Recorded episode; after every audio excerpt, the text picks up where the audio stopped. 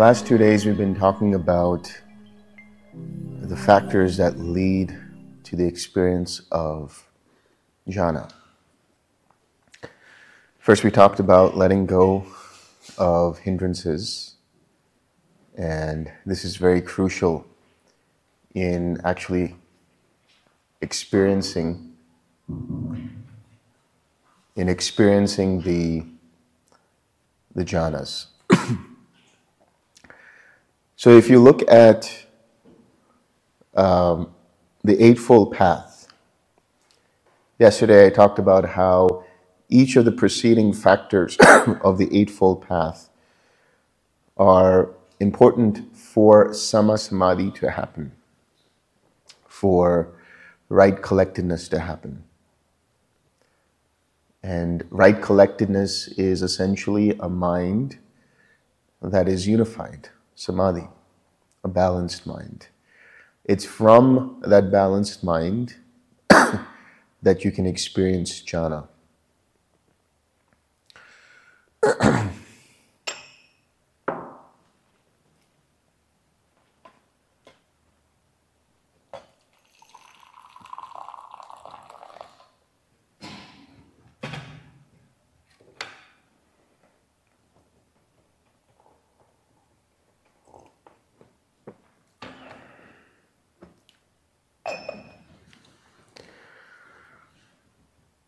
So in order for you to actually have samadhi, you need to have right view, right intention, right speech, right action, right livelihood, right effort, and right mindfulness. The abbreviation of this is essentially threefold: Sila, Samadhi, and Panna. So what is Sila? Sila is the foundation of everything. Sila actually means the foundation. It is the bedrock for the practice. So since I'm talking about Sila, it's important for you guys to understand that taking the precepts every morning actually helps your mind be clear, calm, collected, and uplifted. So I encourage all of you to make sure that you do take the precepts in the morning. I know there's starting to be people who are dropping out of that, and that's your choice. But if you really want good progress in this practice, you should be making an effort to come here and intend to take the precepts, and then more importantly, to keep the precepts. Remember, day before yesterday, I talked about the correlation between the precepts and the hindrances. And when you break any of these precepts, it leads to, at some point or another, the arising of these hindrances.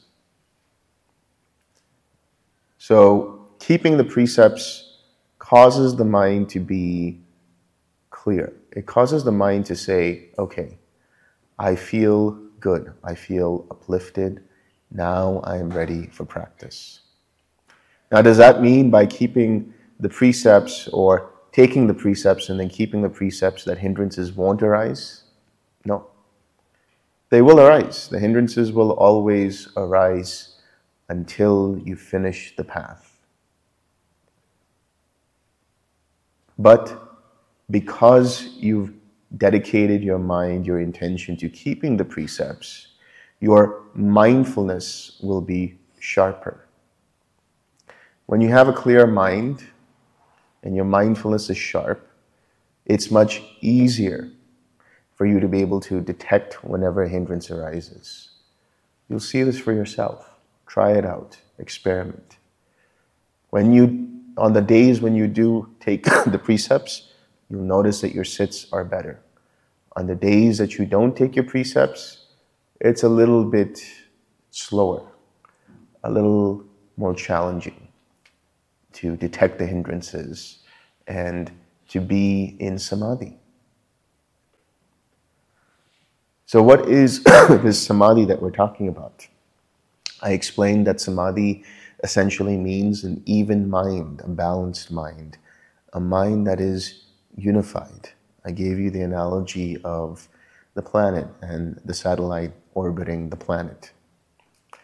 Now we will go into the depths of samadhi by understanding the stages of samadhi, the levels of samadhi. So, what are these levels called? They're called jhanas. J-H-A-N-A, jhanas. That is the Pali word. The Sanskrit word is dhyanas, dhyana. Right? D-H-Y-A-N-A, dhyana. In conversational Hindi, when we say dhyan, we mean to pay attention, to focus, to concentrate. But if you go to the real understanding of the word dhyana, it's actually to take an object and to stay around it. So it's essentially, again, orbiting that object. It's letting your attention become unified. Right? So dhyana or jhanas are actually levels, levels of understanding. As we'll see, each jhana allows us to understand reality in a certain way.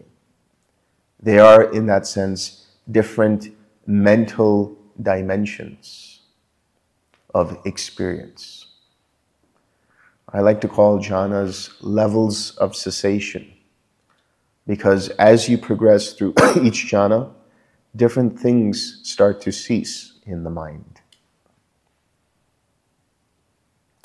There is a series of suttas called the finger snap suttas. The finger snap. How fast is a finger snap? Not even a moment. In that finger snap sutta, it says, one who cultivates even a finger snap's length of loving kindness is not devoid of jhana. This is why we are practicing loving kindness. This is why we're practicing the Brahma Viharas, because it's that easy for the mind to experience jhana through the object of meditation that is loving kindness.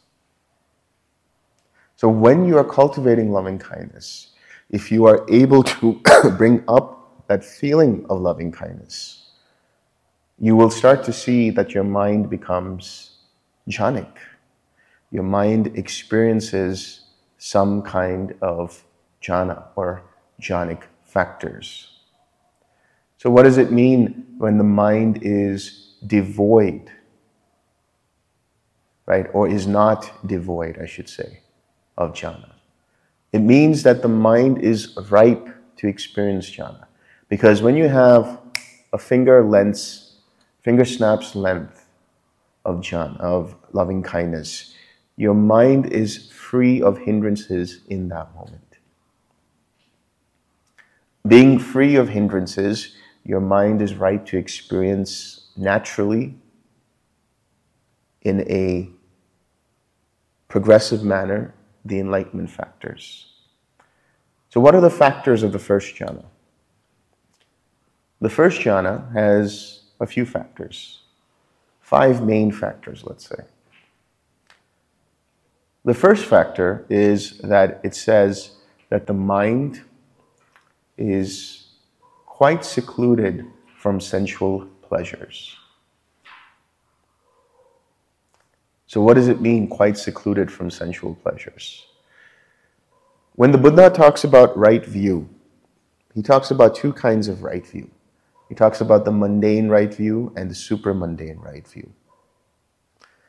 In the case of the in the case of the mundane right view, he talks about how that view cultivates the understanding of karma, action and consequence, of rebirth from moment to moment, of spontaneous generation, of dedication and gratitude to one's mother and father and to one's teachers. And then also that there is this world and the other. And this statement, this world and the other, can be understood in different contexts. But here, there's one way to understand it. This world is this world that we experience here, this matrix that we are all part of. And this matrix is experienced through the six sense bases, primarily through the five senses: the eyes, the ears, the nose, the tongue, and the body. But there is the other world. There is the mundane and the supramundane. The other world could mean an afterlife. The other world could mean different dimensions where other beings are present. But there's another way to understand it. There is the other world that is beyond the matrix of the five physical sense bases. And that is the mind. So when we talk about quite secluded from sensual pleasures, what does that mean? We've let go of being in this matrix. We've let go of attaching and identifying with the eyes, the ears, the nose, the tongue, and the body. And we have dedicated our efforts and our attention in the mind. And how do we do that? By bringing up an object of meditation, in this case, by bringing up loving kindness. When you close your eyes, you're already secluded from any sensory input from the eyes. As your attention starts to go towards the metta, towards the loving kindness, your attention stops looking outward, right? Yes, you might hear the wind, you might hear birds chirping, you might hear dogs barking, you might smell, the forest in the air, you might feel the breeze on your skin and all of that. But your mind doesn't go there. Your mind remains dedicated to staying with the object. And so this means quite secluded from sensual pleasures. Secluded from unwholesome states. That's the second factor. What is the seclusion from unwholesome states? What are the unwholesome states of mind? Hindrances. Any kind of sensual desire. Any kind of aversion.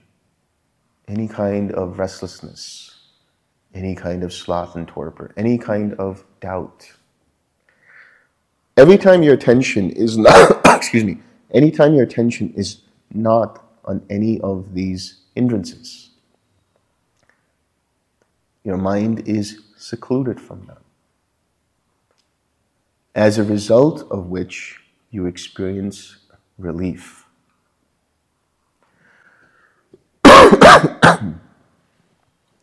That's why it's important to understand that when we go into jhana, it is not as a result of constructing something.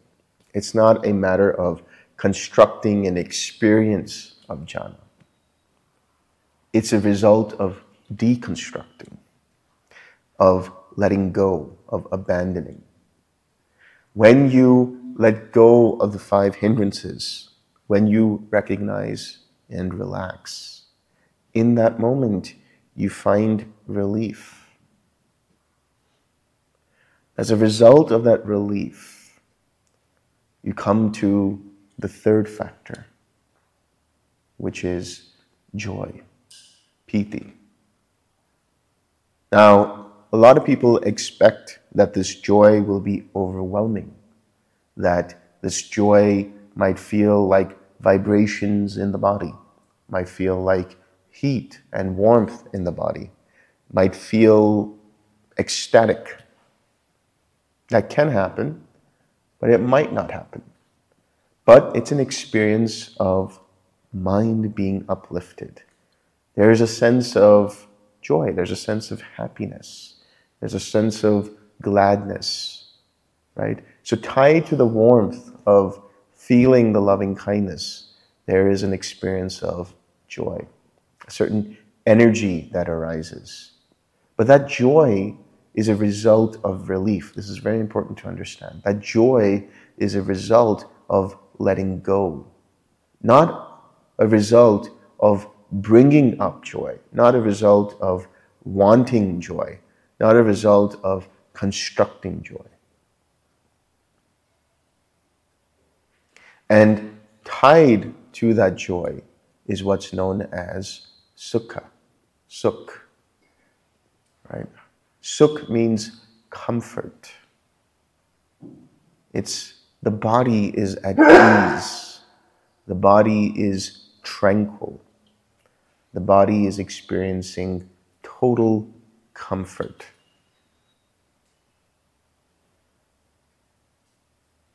And so this sukha is a result of relaxing, tranquility, tied to having let go and relaxed the hindrance. And then when you have this, it's understood as piti and sukha, joy and happiness, or joy and comfort, born of seclusion. That statement is, that phrase is very vital here. Born of seclusion. That in itself is pointing out what I just said, that the joy arises as a result of relief. So nowhere in these factors are you supposed to bring them up. These factors arise naturally. They arise on their own, dependent on the correct causes and conditions. What are the causes and conditions here? A mind that is attentive, a mind that is mindful, a mind that is equipped with right effort, a mind that is allowing things to be as they are and letting go. And then the fifth factor of the first jhana, what is that? The fifth factor is unification of mind. Ekagata, or Ekagrata in Sanskrit. So Ekagata has generally been translated as one-pointedness. And one-pointedness denotes the idea that the mind is super focused, laser pinpointed on its object of meditation. But if you look at the statement actually in the Pali, it doesn't just say ekagata, it says chitta sekagata, which means the unification of mind. The mind is composed, there's a mental composure. Bhante Punaji, who was a close friend of Bhante Vamaramsi, when Bhante Vamaramsi was in Malaysia, he met with Bhante Punaji, and they exchanged ideas, and Bhante Punaji was the one who suggested to Bhante Vamaramsi, why don't you go back to the suttas and start teaching from there? And that's how Bhante's journey started. He went into a cave and he made friends with the cobra in the cave, shared that cave with him, and started reading the Majjhima Nikaya and started to understand the importance of this tranquilizing step. But Bhante Punaji had a wonderful word for samadhi and unification of mind. He called it mental composure. So rather than saying it's one-pointedness, it's a mind that is composed, a mind that is serene, a mind that is relaxed, a mind that is resting on its object of meditation. Right? It's not doing anything, it's just there. Everything is fine over there. These are the five main factors of the first jhana.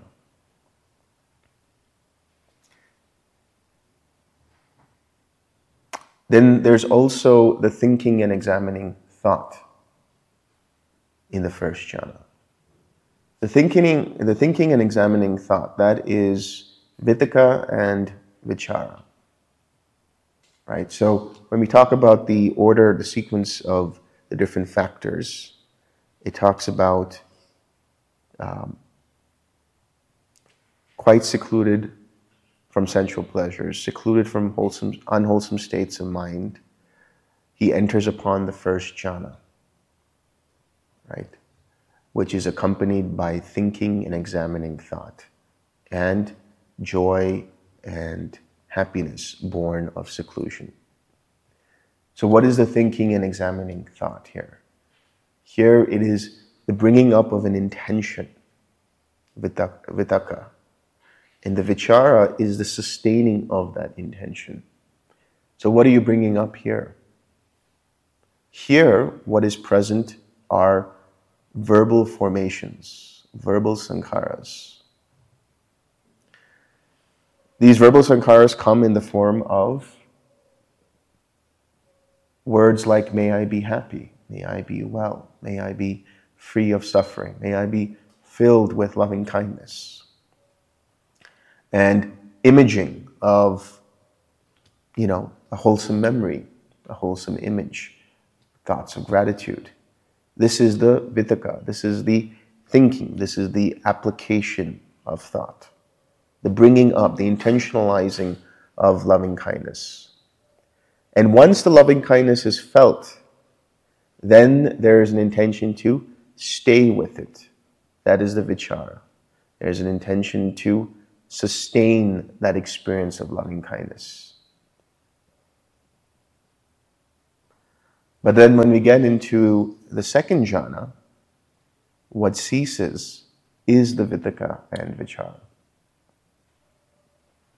Because once you feel the loving kindness, then what you're doing is you're letting go of the need for the verbalizations of may I be happy, may I be well.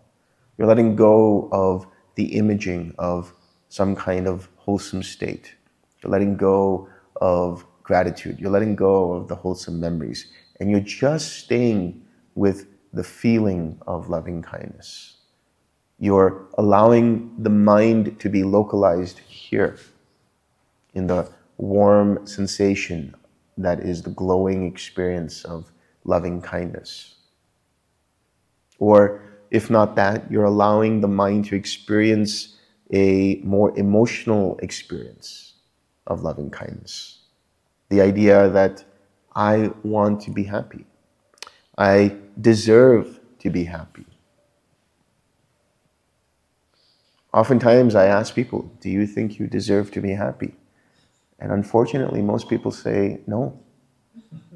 Yeah. It's a sad state of affairs.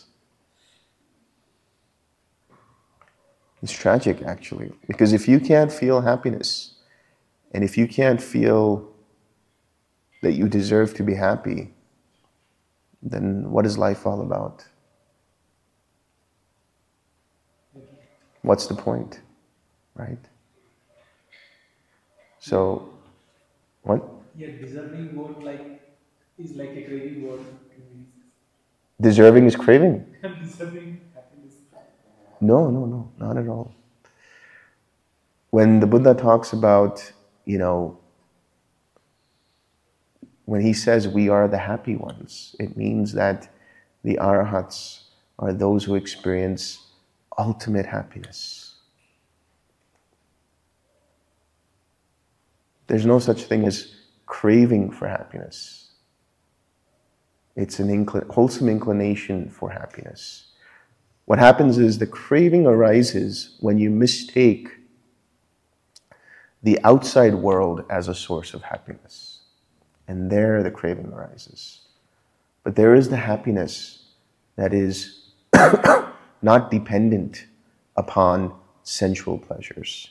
The happiness of just being. So deserving happiness means I am happy, I should be happy. Why shouldn't I be happy? And if you don't feel that way, that's when I'll give you forgiveness practice. because there's too much gunk in terms of debris in the subconscious, where different kinds of things you've done in your life, you judge yourself for that. Different kinds of resentment you have towards other people. And all of that is like the adventitious defilements that aren't allowing you to experience that happiness. And that cause you to say and think, I don't think I deserve to be happy. Once you let go of that, then you realize happiness is your birthright. This is the truth of existence. Happiness is your birthright. That is your true nature. You've only forgotten it. So once you experience that and realize I deserve to be happy, then naturally loving kindness for yourself will happen. And if you're still not able to do that, then I'll give you another exercise, which Bhante used to give to his students. Write down 5 things that you admire about yourself. And do it every day. But it should be 5 different things every day. At the end of the retreat, you'll have 50 different things that you like about yourself. So loving kindness towards yourself, right? That loving kindness towards yourself is what sustains the practice. Now you've let go of the wholesome imaging.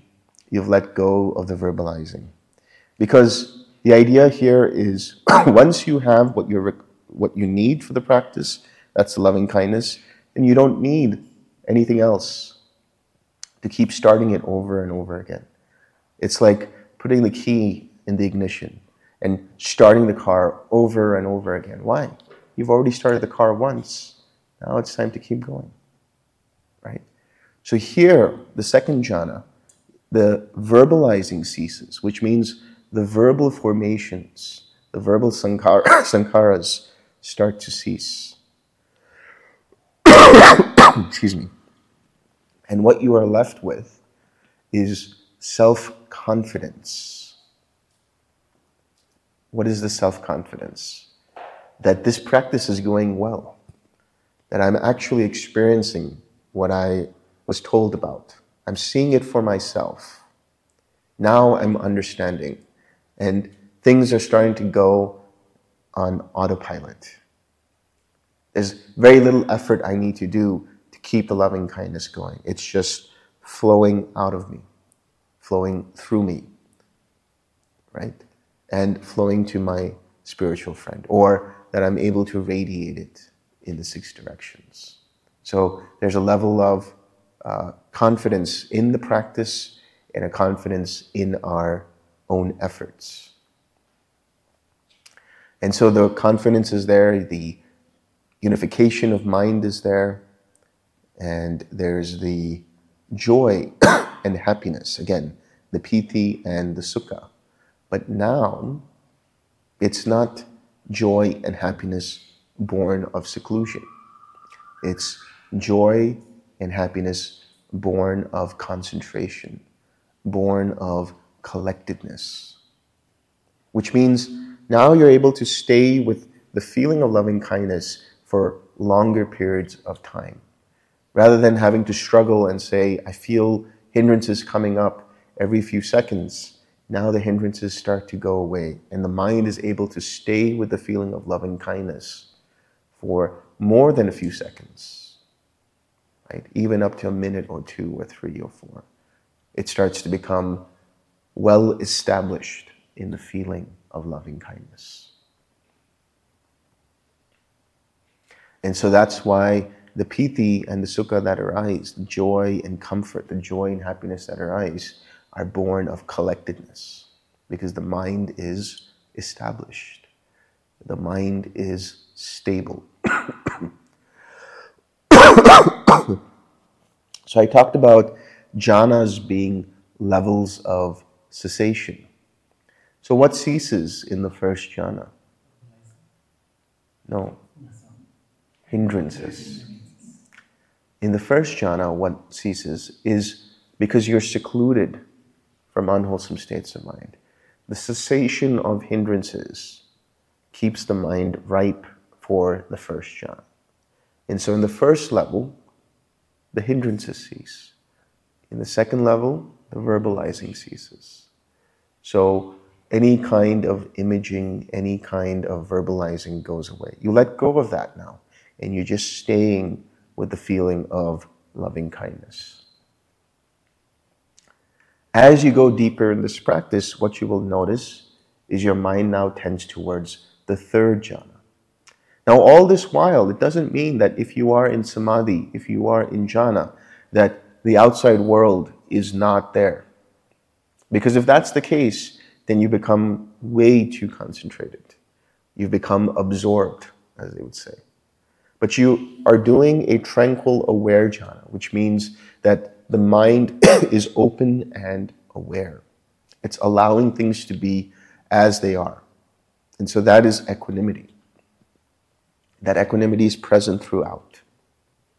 It might not be as apparent or as strong as it might be in the fourth jhana, but it's still there, because even if the sounds of birds are there, even if the sounds of somebody coughing are there, even if there's sounds of people walking to and fro, or you feel an ant crawling up on your skin, even if you feel all of that, your mind remains unbothered by it. It's like those sensations pass right through you.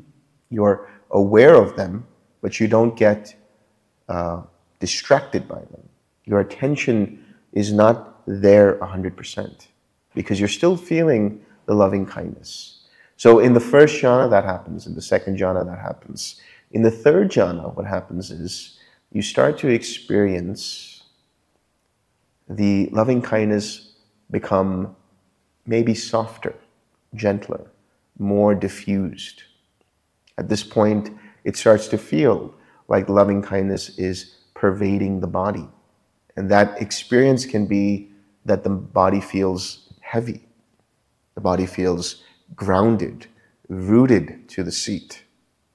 Or it could feel like the body is becoming lighter, that the body is becoming like a balloon. It's just floating, right? And even the loving kindness starts to feel a little bit more expansive. Now, the joy of the second jhana, the piti of the second jhana, starts to disappear. And what you are left with is tranquility and equanimity and sukha, comfort. And so the third jhana is understood as it's said in the suttas. It's what the noble ones declare: he has a pleasant abiding. Why do they say that? Why do they say that in the third jhana it's understood that the noble ones say that he has a pleasant abiding? Because it's one of the most sustainable experiences, the third jhana. The joy that people seem to always want to grasp towards, when it fades away, they feel like something is going wrong. I feel like the loving kindness is gone. But no, the joy is fading away, which means now the sukha, the happiness, the comfort, the tranquility is deepening. And now there is even greater amounts of stability in the practice. The mind is unwavering. It stays here. In the first and second jhana, it might waver just a little bit. But in the third, it starts to be well-established. No movement. And it's starting to be more comfortable. Things are just happening on their own. Even if thoughts come up. Now, this is what you have to understand. Does it mean that if thoughts come up that the verbal formations are present? No. Because verbal formations means that there is an intention to think and to express in speech. The thoughts that come up, if they're distant or they're right here and they just go on by, are part of mental formations.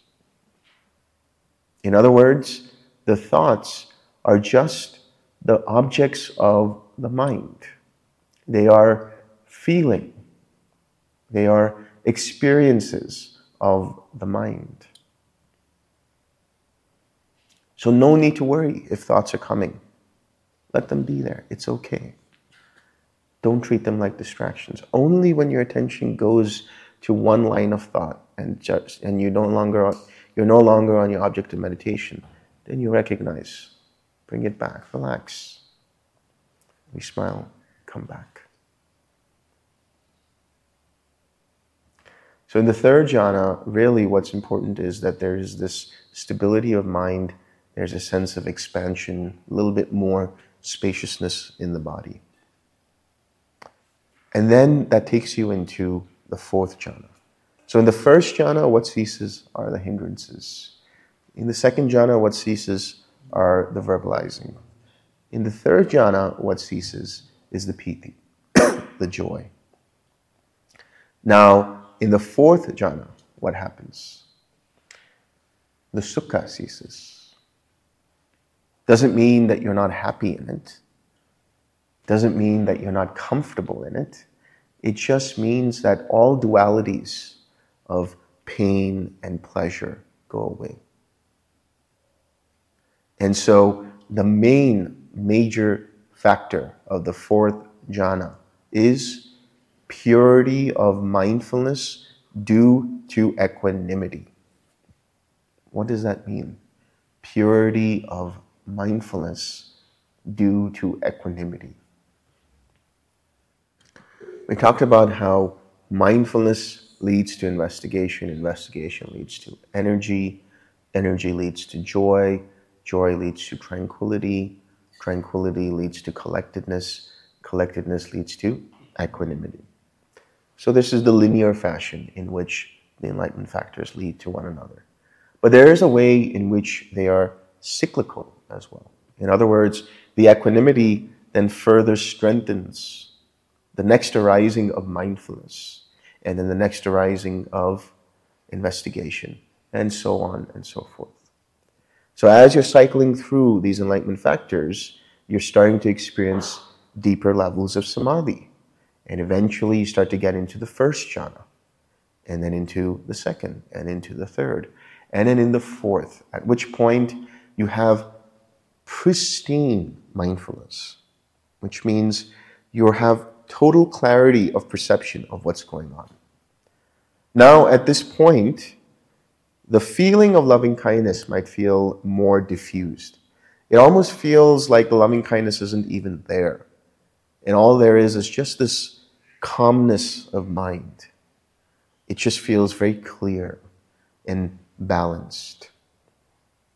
And sometimes what people experience is the feeling of loving-kindness feels like it's gone up to the head. All that's happening actually is that the contact with the body starts to become more and more diminished. You start to lose some sensation in the body. Not all, because you might still experience a faint sensation of a bug crawling on your arm, or the faint sensation of a breeze on your skin. It's not like you lose complete awareness of the body or sensations in the body, but they become very silent, very quiet, more diminished. So while this is happening, the mindfulness that's there, which means the mind is so clear that whatever is happening, if there's a thought, it's just aware the thought is there. If there's a sensation, it's just aware that the sensation is there. But it remains unaffected one way or the other. If it's a pleasant experience, okay, it's interesting, pleasant experience. Doesn't feel like it wants to grasp onto it.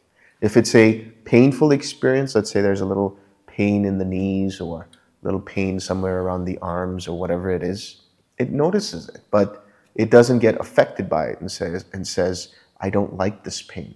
I don't want this pain. I want this pain to stop. It just says, okay, there's pain. So it's just pure perception, clarity of perception. And so in this fourth jhana, what will happen is now that the mind experiences this upliftment of loving kindness into the head, and it feels like it's less vibratory and there's more balance of mind, at that point, I will say, okay, I will be changing your meditation. Then I will instruct you in other things, like breaking down the barriers and in radiating to the six directions. But we'll stop here now, because tomorrow we'll explore what happens in the arupa states. So jhanas, when we talk about the jhanas, there's only four jhanas. Right? There's only the first, second, third, and fourth jhana.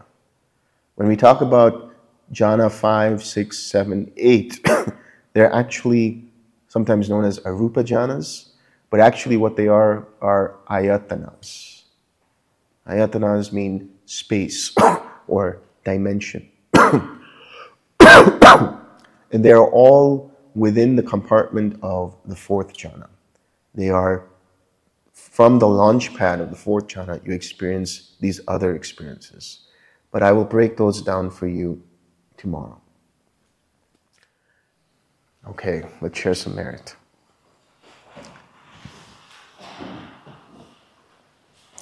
May suffering ones be suffering free, and the fear-struck fearless be. May the grieving shed all grief, and may all beings find relief. May all beings share this merit that we have thus acquired for the acquisition of all kinds of happiness. May beings inhabiting space and earth, devas and nagas of mighty power, share this merit of ours. May they long protect the Buddha's dispensation. Sadhu, sadhu, sadhu.